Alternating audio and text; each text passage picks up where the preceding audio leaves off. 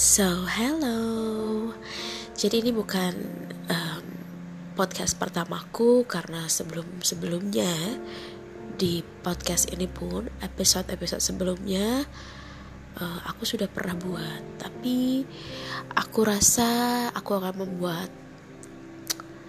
lebih terkonsep ya untuk podcast ini dan aku berencana untuk share it ke teman-teman hopefully bisa jadi uh, apa ya referensi baru untuk mendengarkan cerita dari uh, si aku yang mungkin lebih universal bisa aku ceritakan. Oke, okay, ini first of June masih dalam kondisi PSBB aku mau share. Baru banget aku terfikirkan untuk akhirnya oke okay, aku bakal start podcast lagi. Dan memang jujur sih uh, isu covid ini membawa banyak hal dalam hidupku. Yang tanpa aku minta tanpa aku rencanain beberapa temenku udah pernah aku ceritain juga. Jadi uh, aku mendapatkan banyak berkat baru untuk hidupku. Uh, yang berawal justru uh, aku mencoba untuk uh, hanya bercerita dan hanya ingin didengar. Tapi ternyata justru ketika aku melakukan itu seperti self healing jadinya. Ya, yeah, I'm a plus size girl. Aku tidak kurus dan sebenarnya tidak pernah kurus ya. um, ya, aku sempat uh, sudah dua kali atau baru dua kali aku diundang sama temanku untuk share karena di zaman PSBB ini IG live kan happening banget tuh. Aku disuruh share tentang uh, tema besarnya adalah body shaming. Ya, aku tahu, aku tahu uh, body shaming itu kayak udah biasa banget dan tapi justru itu adalah uh, waktu interview pertama aku doing IG live sama Kanino Prabowo setelah itu aku body shaming kedua yang di IG live sharing about body shaming part 2 sama Kadita. Temanku di Glorify. Dua-duanya teman-temanku yang super duper baik super duper menginspirasi dan uh, after the last IG live yang sama Kadita aku sudah pernah cerita ini sama beberapa temanku. Uh, dan aku sempat share juga di IG story aku. Aku bercerita bahwa wow it's been a long time ya since aku dapat body shaming bullying yang ternyata aku dinai terus di dalam diri aku. 17 tahun berlalu dari semenjak aku um, junior high school atau SMP yang membuat karakter aku menjadi seseorang yang mudah mentertawakan diri sendiri. Senang untuk ditertawai oleh orang lain dengan dalih yang penting aku bisa bikin orang-orang bahagia. Tapi akhirnya aku menyadari ketika aku bercerita di IG live itu mungkin mereka bahagia mentertawakan aku. Tapi aku nggak bahagia to be honest. Uh, karena mereka akan excited kalau kalau mereka mencela aku tapi mereka tidak akan excited kalau aku bercerita dan sharing tentang hidup aku. Dan itu berjalan terus, terus, terus. Iya, aku selalu berkata, I'm okay with my self. Tapi ternyata enggak. Sampai aku berada di titik aku jelek banget ya. Seenggak layak itu ya. Sesedih itu ya hidup gue Jadi cewek gendut. Yang orang-orang gak pernah lihat hal-hal lain selain Buset, tuh cewek gendut banget Makan apa sih, Bo? ya gak ngondek juga sih. Gak semua teman aku ngondek Tapi ya kalau dipikirin lagi suka ngenes juga ya kayak agak-agak bergejolak hatiku kayak bergejolak uh, maksudnya lebih kayak ke aw sakit. Uh,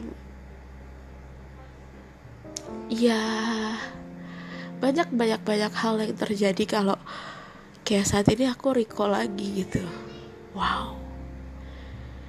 Dan isu ini aku gak pernah cerita even ke mama papa aku. Jadi aku merasa karena aku tidak teredukasi karena aku tidak diberitahu bahwa kamu tuh lagi dibully loh. Kamu tuh lagi di body shaming loh. Kamu tuh lagi ditekan mentalnya jadi ya aku berpikir ini wajar dan orang tua aku tidak perlu memberitahu itu karena aku akan belajar sendiri atas setiap cerita hidup aku. Uh, aku berpikir turning poin aku adalah ketika aku pindah agama ke Kristen dari Katolik. Gak seberapa sih, I gak seberapa orang-orang kayak, eh aku pikir dari anak kayak gitu ke Katolik atau dari nggak punya agama sama sekali. Tapi it's such a big things buat aku si anak bungsu yang akhirnya bisa mengambil sebuah keputusan besar yang aneh buat keluargaku. Padahal masih banyak ekstrim-ekstrim uh, yang dilakukan sama kakak-kakakku, cuman karena aku si bontot nih, jadi ya mengambil keputusan itu adalah hal terbesar buat keluargaku. Oke, okay, back then soal bullying, uh, aku bakal cerita agak nyambung soalnya dari kasus bullying aku, body shaming aku, yang ke akhirnya ke perilaku orang tua dan keluargaku yang aku masih struggling sampai hari ini. Bahkan detik ini, bahkan ketika aku tercetus untuk membuat podcast ini. Ya, aku berjalan dari SMP, SMA, kuliah, kerja, kerja pertama, kerja kedua sampai hari ini. Uh, banyak-banyak hal yang aku lakukan, banyak hal yang terjadi banyak pemikiran aku muter sana sini. Aku masih jadi bunglon aku masih pengen dipandang karena aku sarjana.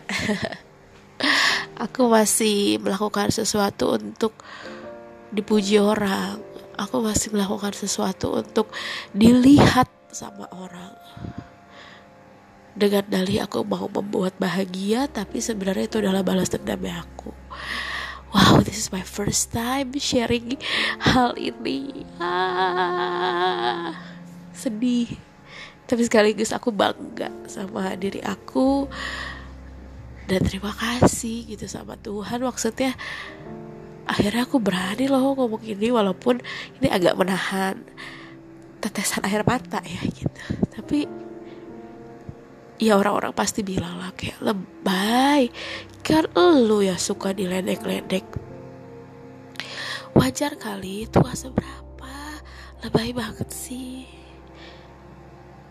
Ya karena the pressure of body shaming and bullying gak ada yang lebay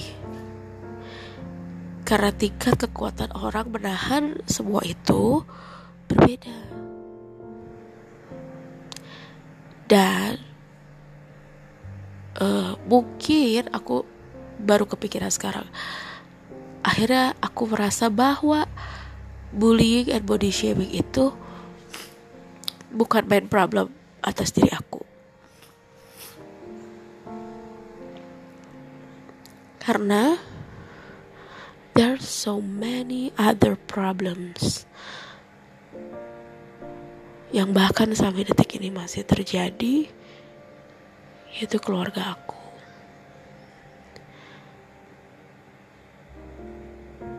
Aku gak bertujuan untuk membuka aib keluargaku. Aku tidak pernah bertujuan untuk menjelekan keluargaku. But I think I have to share. Someday,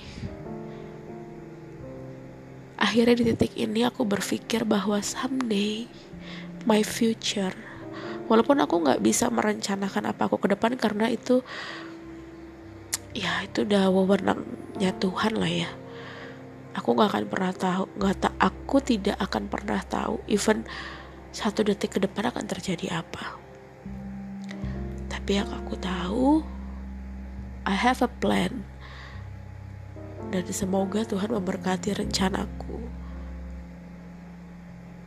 aku di titik bener deh uh, for me this COVID situation tuh bawa banyak berkat, bawa banyak refleksi diri buat aku, bawa banyak perubahan ke karakter aku. Ya akhirnya aku bisa self healing sama mental breakdown aku yang aku selalu dinai bertahun-tahun. Uh, aku bisa melihat bahwa dan bisa mengakui bahwa berhenti untuk in a rush untuk mengejar sebuah goals yang orang-orang terapkan di dalam hidup kita sekitar kita. Yaitu menikah. Aku hampir menikah. Supposed to be next year. Udah banyak rencana yang aku udah lakuin sama my ex. Awalnya aku mikir ya mungkin memang ini jodoh memang ini bla bla bla bla bla tapi aku lagi-lagi. Make a denial kayak sebenarnya di dalam hati aku aku mau berkompetisi sama teman-temanku yang sudah menikah. Kalau mereka bisa, kenapa aku gak bisa? Dan akhirnya, after break up, after broke up,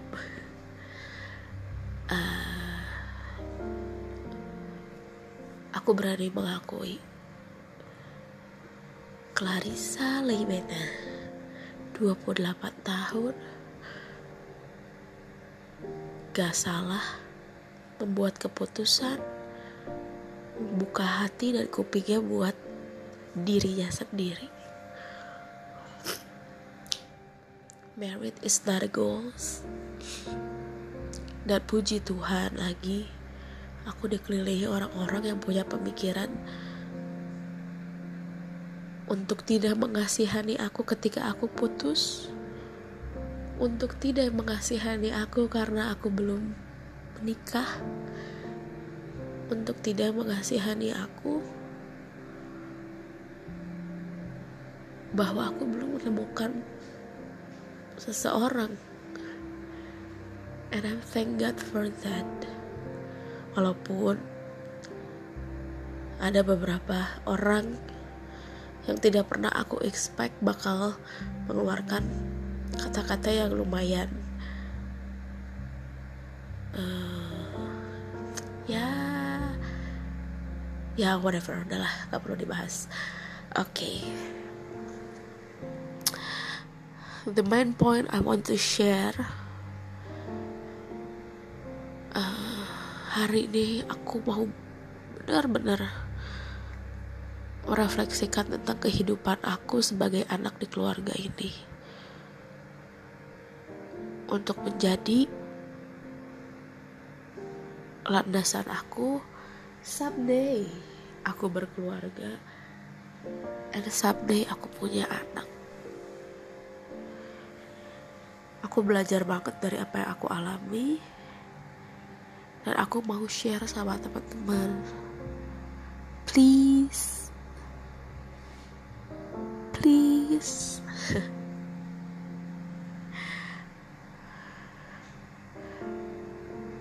Jangan mengajarkan anakmu untuk money oriented. Money oriented. Karena itu gak bagus aku lahir di keluarga yang orang tua aku selalu bilang yang punya uang yang berkuasa. Kalau lu punya uang semua orang nurut sama lu. Kalau lu sayang sama orang harus punya uang biar dia happy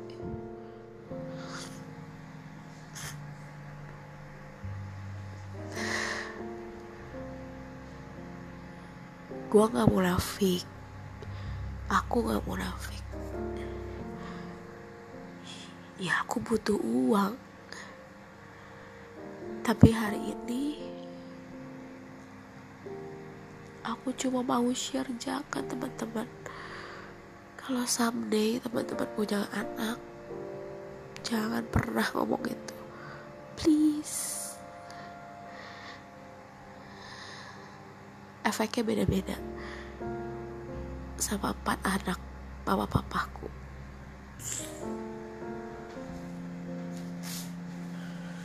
tapi mostly garis merahnya sama kok efeknya.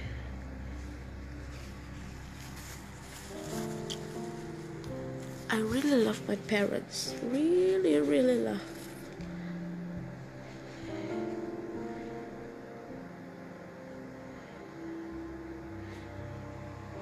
tapi ya hari ini aku berpikir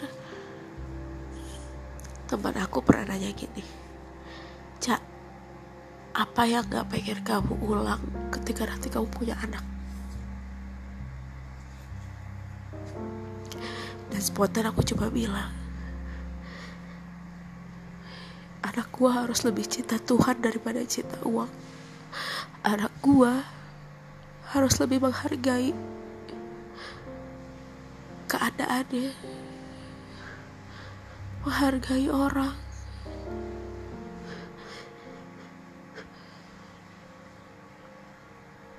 Lebih dari dia menghargai karena uang.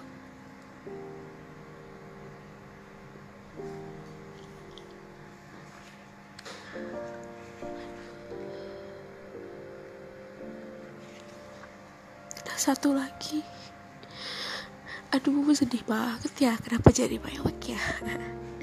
Gak bakat gue jadi motivator. Jelas. Please appreciate your children your future children.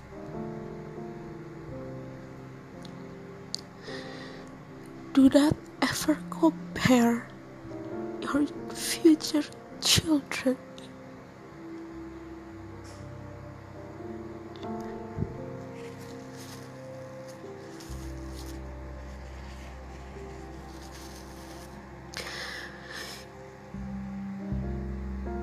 Ketika lo nanti jadi orang tua someday, termasuk gue.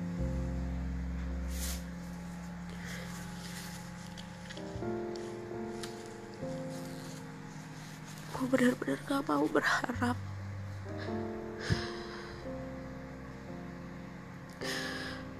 Jadi orang tua yang buta.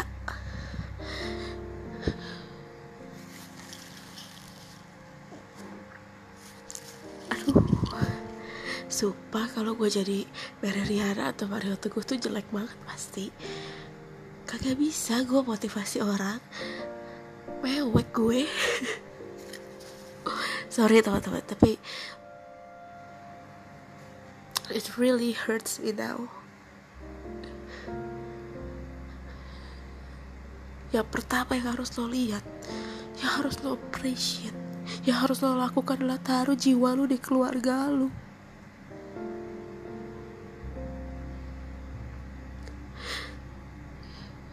Orang tua harus yang paling tahu tentang anaknya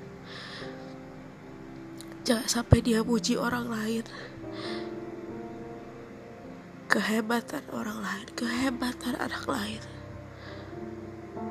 Karena dia gak ada jiwanya di keluarga itu dia lupa kalau anaknya udah lakuin itu duluan.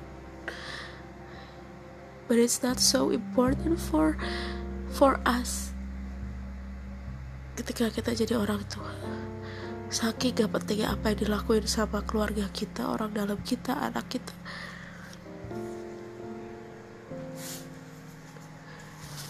Buat lupa kalau sebelum orang-orang lain lakuin itu my family my daughter my son sudah lakuin itu hal yang sama. So dan aku mau ngajarin toleransi. Toleransi. It's the biggest thing. Juga. Tapi yang paling awal. Yang paling dasar.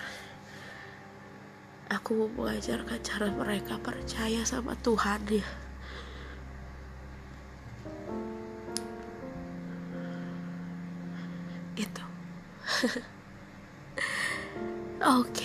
kayaknya kita akan bahas di next episode for this new first episode di podcast ini. Aku rasa sampai sini. Semoga ada yang bisa teman-teman ambil at least kalau aku gak bisa ngomong bagus kayak motivator ya at least jadi satu pemikiran baru oh ada ya seperti ini. Semoga kalau enggak pun it's okay. Stay strong everyone.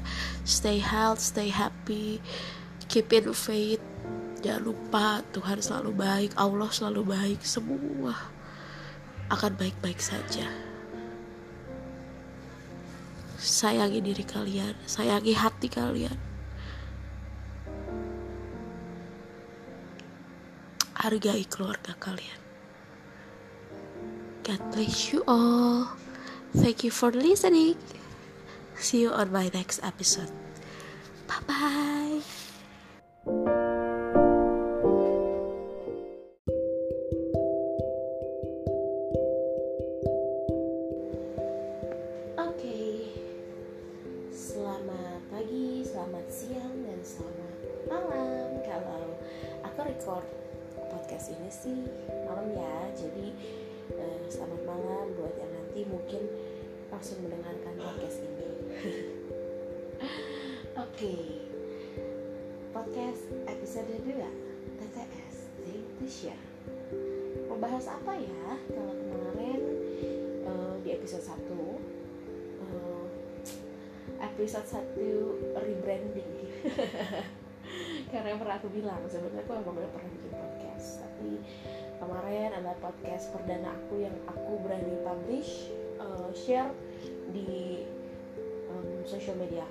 Untuk teman-teman bisa dengerin dan jujur um, that was emotional podcast buat aku kenapa sih emotional ya iya dong karena memang um, episode satu itu sekalian perkenalan dan memang uh, episode satu itu pun yang aku langsung take and record um, sesuai dengan perasaanku hari itu dan hal-hal. So kalau teman-teman nanya, how's your feeling now? Gimana perasaannya hari ini? Ya, lumayan, lumayan dan so much better banget dari sebelumnya walaupun masih chaos masih masih ambiar hati aku dan pikiran aku but anyway thank God aku punya banyak cukup mendistract aku gitu. Dan aku mau cerita apa aja yang bisa mendistract aku dan semoga ini juga boleh jadi masukan teman-teman. Ketika mungkin aku nggak pernah tahu nih teman-teman pernah ada di hardest part of your life tuh kapan aku nggak tahu. Um, kalau aku jujur aku melewati beberapa part yang aku rasa aduh ini susah banget dilewatin tapi saat ini benar-benar aku merasa uh, ya inilah hardest part aku gitu. Dan um, but anyway kemarin yang respon podcast aku lumayan banyak. Terima kasih teman-teman karena saya nggak pernah membayangkan bahwa saya berani men-share podcast hal yang saya anggap tabu untuk saya ceritakan apalagi isinya tapi anyway malah ada yang uh, say thanks ada yang akhirnya jadi sharing ada yang um, pokoknya uh, terima kasih teman-teman. Aku sih cuma sharing doang. Semoga memang sharing aku ini bermanfaat buat teman-teman. Gitu. Dan aku mau cerita um, jadi after my podcast itu adalah uh, titik di mana aku benar-benar merasa aduh ini chaos banget sih. Ini chaos banget. Jadi posisi aku itu kalau digambarin kayak seorang istri yang diselingkuhi uh, tapi dia nggak sadar. Nah ini tuh part lagi klimaks ya kalau buat teman-teman yang suka Korea yang kemarin heboh banget di World of Married Couple. Ini ada klimaksnya di mana Dr. Jisoo Woo nya kenapa Korea sih Mali. Maksudnya ini adalah part di mana ketika uh, kita baru tahu sama ini uh, uh, orang yang kita nggak bisa kita andalkan dan justru kita picingkan sebelah mata kayak semua orang bilang itu orang aneh itu orang jahat. Dan anyway hari ini semuanya berbalik kalau kata sahabat aku Desi dia bilang e, Desi tuh teman aku dari 2006 teman SMA aku di mana aku selalu ketika aku mau kabur aku aku akan datang ke rumah dia. Hmm, penyedia makanan yang luar biasa dan orang yang sangat-sangat baik dan menyenangkan. Dan kita baru realize bahwa selama dari 2006 sampai detik ini sampai kemarin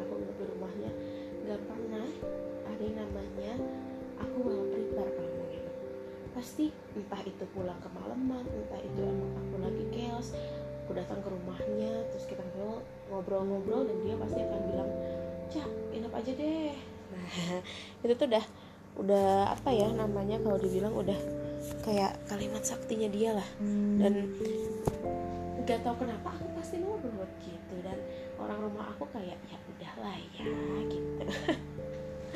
Dan itu kalau kata dia sih dia bilang oh dia tahu banget detail um, detail problem aku dari dari hari itu gitu. Dari dari berbelas-belas tahun dan cerita aku gitu yang berbelas-belas tahun berpuluh-puluh tahun kemarin gitu.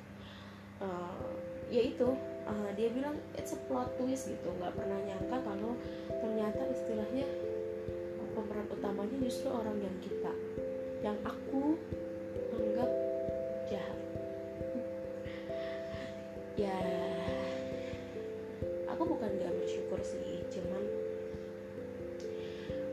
banyak banget kemarin ketika aku cerita aku malah realize karena kan gitu ya kita kalau cerita justru bukan bukan orang itu harus dengar atau solutif tapi ketika kita cerita buat aku ya ini aku nggak tahu nih buat teman-teman tapi kalau buat aku ketika aku bercerita kadang aku suka menemukan value-value lain yang juga ya? Oh iya benar juga ya. Aku malah jadi mendapatkan sebuah benang merah. Itu sering banget aku dapetin dengan aku bercerita sama orang. Dan yang lucunya lagi uh, jadi aku punya Twitter. Itu aktifnya cuma zaman zaman kuliah. Mengeluh ketika skripsi mengeluh ketika ya uh, walaupun aku di kuliah. Aku kasta Z kalau ada di bawahnya Z lagi itu aku gitu apa sih kasta ya karena kalau di kampus aku sebenarnya uh, aku nggak tahu sih ini umum atau enggak tapi kalau menurut mata wow. Menurut mataku dan yang aku lalui aku suka mengotak-ngotakan geng. Jadi ada kasta A kasta A itu geng-geng yang cakep atau cantik terus yang tajir terus udah gitu pinter pula gitu. Dan kalau udah kayak ambasadornya itu fakultas deh gitu. Nah aku tuh si kasta Z cantik enggak? Pinter enggak? Tajir apalagi? Gitu kan. Jadi um, itu lucu banget. Jadi aku pakai twitter aku untuk mengeluh. Uh, dan memang dari dulu seingatku adalah goals dari si Twitter itu memang ya aku ngerasain sih aku sempat vakum banget dari Twitter karena nyaman banget sama dulu ada apa sih Facebook, Path, terus oh enggak justru Facebook dulu ya. Facebook, Twitter, terus aku main Path, terus aku Instagram sampai sekarang nyaman banget Instagram. Uh, but finally I came back to tik eh TikTok. Ah ketahuan deh. Nggak finally aku balik lagi ke Twitter. Jadi ya Twitter udah kayak selingkuhan alias HTSan aku. Aku kembali kalau aku sedih aja. Gitu. Twitter udah kayak TTM aku akan menelpon ketika aku perlu gitu. Jadi aku banyak banget curhat di situ dan memang karena aku udah lama vakum dan memang followerku juga bukan blogger juga gak banyak terus memang traffic di Twitterku juga sangat sepi gitu. Jadi ya aku cukup nyaman untuk menceritakan kamu silakan sih berkeluh kesah di situ daripada di Instagram gitu. Karena melihat trafficnya sekarang ada Instagram mana sekali nanti aku julid kan. Jadi aku ke Twitter. So emang semua yang aku buat itu kecuali nyanyi aku kecuali kegiatan aku yang memang membutuhkan untuk attention dari orang sisanya aku benar-benar hanya express myself gitu bukan buat impress gitu. Jadi uh, si Twitter itu aku ya yang akan ngebalas aku hanya cukup Desi dan Nilu sahabat di kantor aku yang memang uh, salah satu yang membuat aku akhirnya kembali lagi ke Twitter gitu. jadi ya aku nge-tweet ya emang gak ada goals apa apa aku nggak perlu kayak di aku nyaman untuk bercerita even detail tapi aku nggak perlu takut sama reaksi dan lain-lainnya tidak mengganggu traffic gitu yang lucunya ada salah satu temanku dulu di kampus. Inisialnya J belakangnya E. Aku nggak tahu gue disebut apa enggak cuman dia tuh salah satu uh, kasta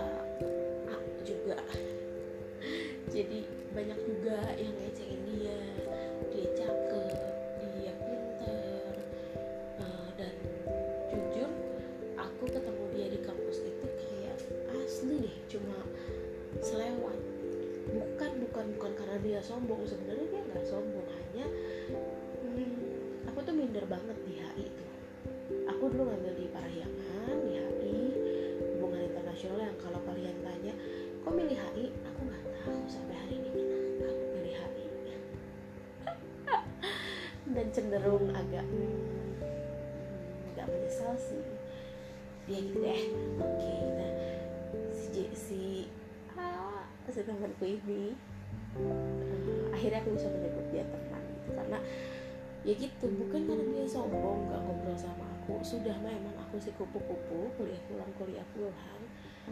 Dan ketika aku masuk HI itu aku memang gak ngerti tentang HI kayak aku tuh kejebak gitu. Dulu tuh aku pengen banget uh, ngambil psikologi di Jogja. Nggak boleh. Padahal udah taruhan tuh sama papaku. Kalau ujiannya sekian kamu boleh cabut. Ujiannya nyampe tetap nggak boleh cabut sih psikologi di Jogja psikologi di Jakarta um, psikologi di Bandung. Dan yang terakhir aku pengen banget masuk um, komunikasi di Jatinangor. Tapi alhasil tetap disuruh diumpat uh, salah satu nasib Cina Katolik. Well sebenarnya harusnya gue bersyukur sih bisa masuk situ. Gue bersyukur kok cuman asli gue bingung ngambil jurusan apa ya karena gue ngitung nggak suka teknik nggak bisa. Uh, sementara itu adalah kalau kasarnya mostly yang diharapkan sama orang tua ya anaknya kalau ngambil ekonomi ngambil teknik. Hak itu apa? Gitu loh. Dan aku puji Tuhan masuk ke HI ya. Cuman aku nggak nyangka bahwa pelajarannya sesusah itu ya. Men nonton berita aja nggak pernah. Politik ekonomi negara tuh kayak uh, aduh jauh banget. Aku biasanya mikirinnya aku sedangkal itu loh aku guys. Dan semua kan punya uh, apa namanya kan punya cap. Wih anak HI Inggrisnya jago dong. Wow. Gini gini gini ya. Uh, memang hubungan internasional itu yang dibutuhkan bahasa universalnya adalah Inggris. Tapi uh, sorry nih gitu. mohon maaf gue memang HI durhaka banget untuk ngambil kelas internasional aja aku cuma nyobain sekali dan itu aku harus milih ya mau nyatet apa mau dengar karena begitu aku nyatet buyarlah semua itu kata-kata dosennya karena aku tidak mengerti bahasa Inggrisnya saudara-saudara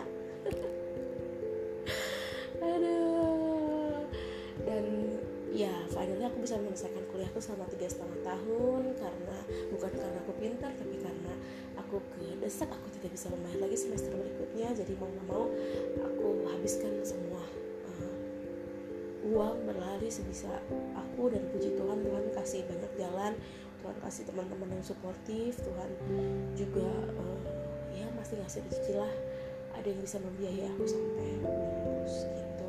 Walaupun harus diselingi untuk kegiatan-kegiatan di luar yang memang perkuliahan yang kayak ngambil SKS-nya itu kan banyak tuh ada praktek diplomasi dan segala macem itu aku memang harus fight sendiri jual sana sini gitu dan membiayai sendiri gitu. Karena kebetulan ketika uh, aku berkuliah dan semester akhir uh, kantor ayah aku kebakaran jadi stop aku nggak punya penghasilan sama sekali dan ya udah aku fighting sendiri dan minta bantuan dari cici aku yang waktu itu sudah bekerja dan puji Tuhan dia masih settle cuman ya terbatas juga gitu. Kan kalau sama orang tua kita bisa bohong-bohong dikit ya kayak buat beli buku nih gitu. Aku ada ini gitu. Tapi kan kalau sama cici kan kayak ya lu beresin aku tamanya aja gitu. Ya kan? Dia juga punya gaya hidup. Oke dan ya lucu banget balik lagi ke temanku. Siapa temanku itu ya? Uh, bukan karena dia sombong tapi karena gue takut untuk ngomong terlalu panjang sama dia. Yang gue takut dia akan membahas isu-isu ekonomi politik dan perhatian yang gue akan nampak sekali bodohnya gitu. Jadi later aku nggak banyak interaksi juga dan aku sih kupu dan tapi uh, ternyata aku pikir cuma aku doang yang notice kehadiran dia. Ternyata gak nyangka banget dia pun notice kehadiran aku. It's not about uh, aku baper atau gimana ya tapi kayak lebih wah puji Tuhan ya. Ada juga yang masih ingat nama gue gitu di dunia perkuliahan. Karena jujur aku tuh hampir hampir nggak ada uh, circle dari kuliahan gitu loh yang bener-bener erat sampai detik ini yang bener-bener yang bener-bener wah still in touch. Gimana? Ada ada teman-temanku tapi beberapa ada yang di luar negeri ada yang beda kota dan mostly di Jakarta. Jadi ya nggak ada gitu. Nah uh, it's so touching buat aku karena bukan karena aku baper karena dia gimana gimana tapi dia nge DM aku dan aku nggak sadar. Ini cuma bilang dia ngeliat tweet aku beberapa hari ini can help to say hi dan dia bilang ya intinya dalam DM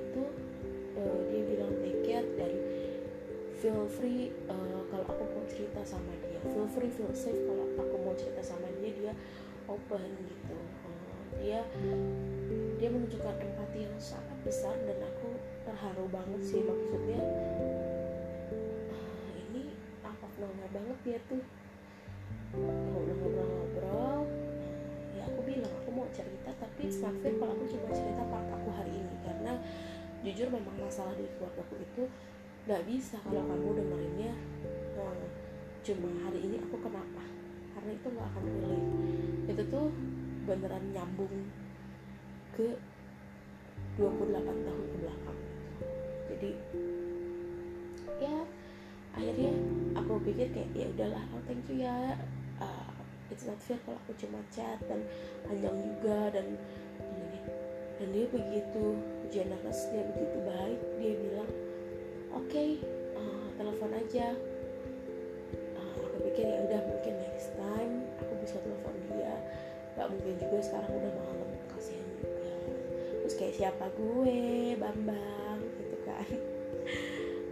Tapi unexpected dia aku tuh sosok Inggris ya. Tapi kalau salah ya udah kan aku anak HI dan yang kaget banget dia tiba-tiba bilang kalau dia free sekarang. So here's my WA katanya. Terus dia terus akhirnya gue WhatsApp dan beneran dia nelfon gue tiga jam kita bicara dan gue seumur hidup tidak walaupun gue extrovert yang suka bercerita ke sana kemari soal kehidupan gue tapi um, gue merasa problem rumah untuk detail dan panjang gue hampir tidak pernah bercerita ke orang lain selain hanya dua orang yang tahu detail tahu detail progresnya akarnya itu semua hanya dua orang. Dan entah kenapa gue bercerita begitu gamblangnya sama temen gue yang baru menyapa gue lagi dan gue merasa wah gila sih tiga jam sudahlah kita berbicara. Ada emosionalnya juga sih aku kan Virgo cengeng gitu. Gue merasa uh, empati yang dia kasih tuh memang nggak nggak basa-basi busuk ngerti gak sih? Jadi gue seneng banget kayak didengar. Dan gue bilang ini uh, paling netral dan objektif gitu. Karena pernah tahu keluarga dia dan sebaliknya dia pun nggak pernah tahu keluarga gue nggak pernah ketemu nggak bisa menjudge apa pun tentang cerita gue karena even diri gue aja mungkin dan gue juga nggak deket gitu. Jadi secara gambaran diri oh netral banget kayak gue jalan sama psikolog gitu kan jadinya. Dan iya yang gue seneng responnya ya I'm so thankful sih dia begitu empat jarang banget. 2020 halo nemuin orang yang seempati itu dan dia mendengarkan gue selama 3 jam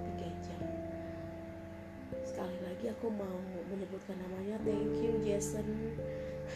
Sosok Indonesia lah yang sebutin juga. Thank you Jason Irawan. Mau menjadi kupingku kemarin 3 jam. Terima kasih sudah mau menyapa dan punya empati sama gua. Ah I appreciate it more than appreciate it lah kayak. Dan itu menjadi healing buat gua karena gua tipenya yang memang harus menyuarakan. Gua nggak bisa mendem gitu kecuali perasaan gua sama ya itulah terus um, malam udah beres telepon gue tidur. Uh, gue baca firman di Alkitab dan wah buat gue jerit-jerit lagi sih nangis karena kayak aduh Tuhan kirim penolongnya dari mana-mana nih gue pusing banget. Karena penolong bukan berarti harus selalu solutif ya buat gue seseorang yang menyiapkan waktu kuping hati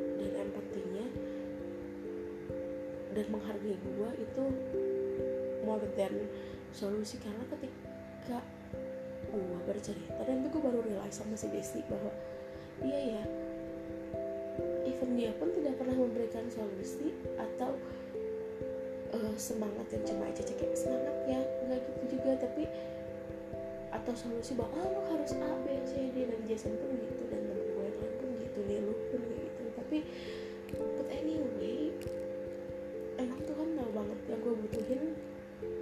gue cuma pengen didengar gitu loh. Gue pengen ada seseorang untuk sharing.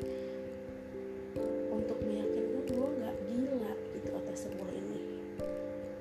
Dan ya thank God aku dapat firman itu juga sangat sangat sangat powerful sangat sangat relate. Dan besok paginya gue bangun dengan mood yang kayak Tuhan Tuhan baik banget masih mau sih ngetok hati gue yang keras ini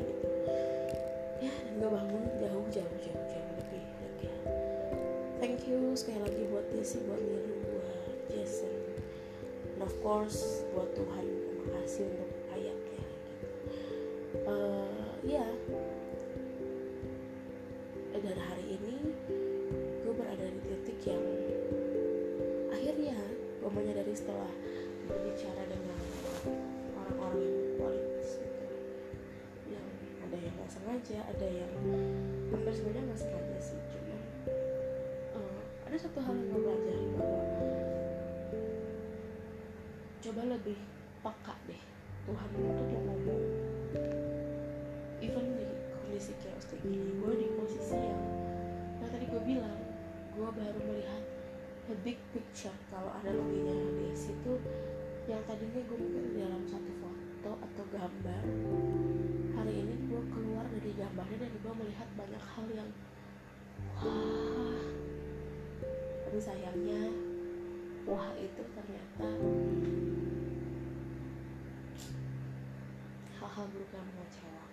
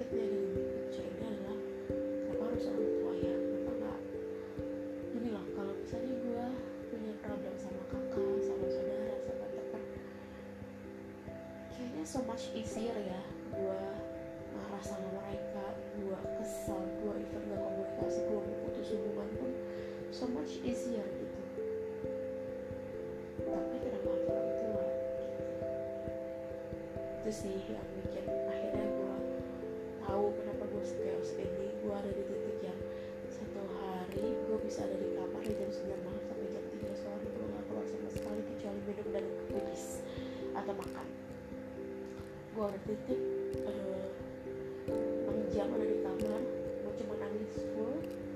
Gue ada di titik gue di luar ketawa-ketawa tapi ngambang gitu. Dan gue masih di posisi yang shock. Shock akan semua yang gue lihat dan gue alami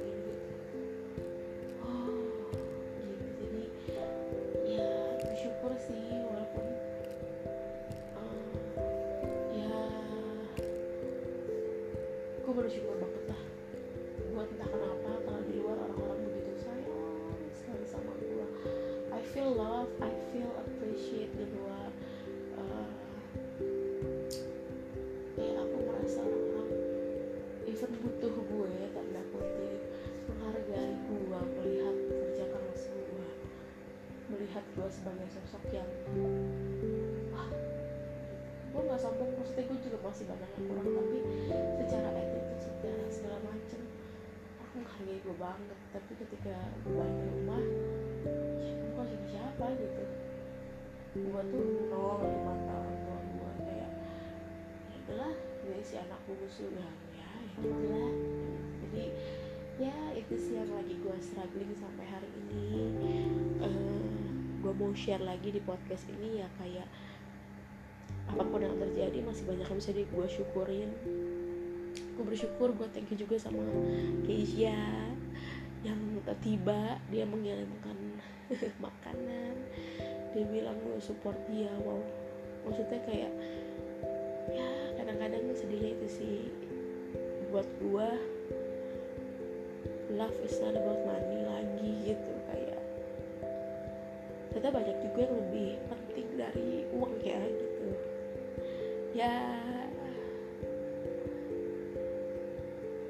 bersyukur lah gue ngalamin ini maksudnya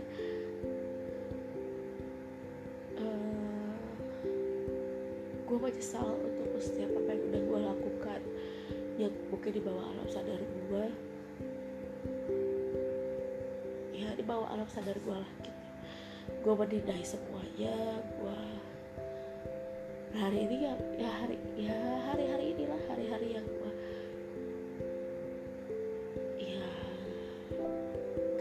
terlambat lah cuman gue kayak butuh waktu buat healing buat uh, menenangkan diri gue sendiri dengan diri gue sendiri juga gitu. Dan terima kasih lah buat semua teman-teman di luar sana yang sangat amat menyayangi aku yang sangat amat menghargai aku yang sangat melihat value lebih dari diri aku yang even mungkin orang tua aku nggak pernah bisa lihat gitu tapi bersyukur masih ada yang kayak gitu dan terutama terima kasih lah buat Tuhan yang selalu kayak gak capek gitu. Ini anak dablek banget tapi aduh gue tahu deh dia salah gue harus kasih tahu dia gitu. Dia tuh masih terus kayak gitu. Gue tahu dia anak ini rapuh gue masih harus kuatin dia gitu. Dan ya itu yang Tuhan gue lakukan gitu melalui banyak orang yang gue temui gitu. Ya I feel love. Berat tapi ya so much better lah gitu. Semoga pelan-pelan hmm, gue nggak tahu apa langkah gue ke depannya tapi gue berharap sebelum gue mati ini bisa kelar gitu. Dan banyak yang banyak yang pada akhirnya bisa mengambil sebuah nilai dari kehidupan gue gitu hopefully mau apa apa masih sehat. Rasa sayang gue nggak nggak berkurang sih jujur ya cuma sepertinya gue belum siap lagi untuk berinteraksi normal dengan mereka. Maybe it's my new normal. Kita nggak tahu tapi hmm, stay strong teman-teman. Aku nggak tahu apa struggle struggling kalian. Aku nggak tahu apa masalahnya kalian apa titik lemahnya kalian aku nggak tahu but stay strong percaya aja. Hmm, selalu lihat sisi baik dari setiap hal yang ada. Percaya Tuhan nggak tidur dan yakinilah kalau proses yang kalian alami hari ini yang terbaik yang paling fit paling match buat diri kalian. Oke okay, see you on third episode ya Thank you for listening. God bless you. Stay safe and stay strong. Stay happy. Bye bye. See you on the thing to share. Bye.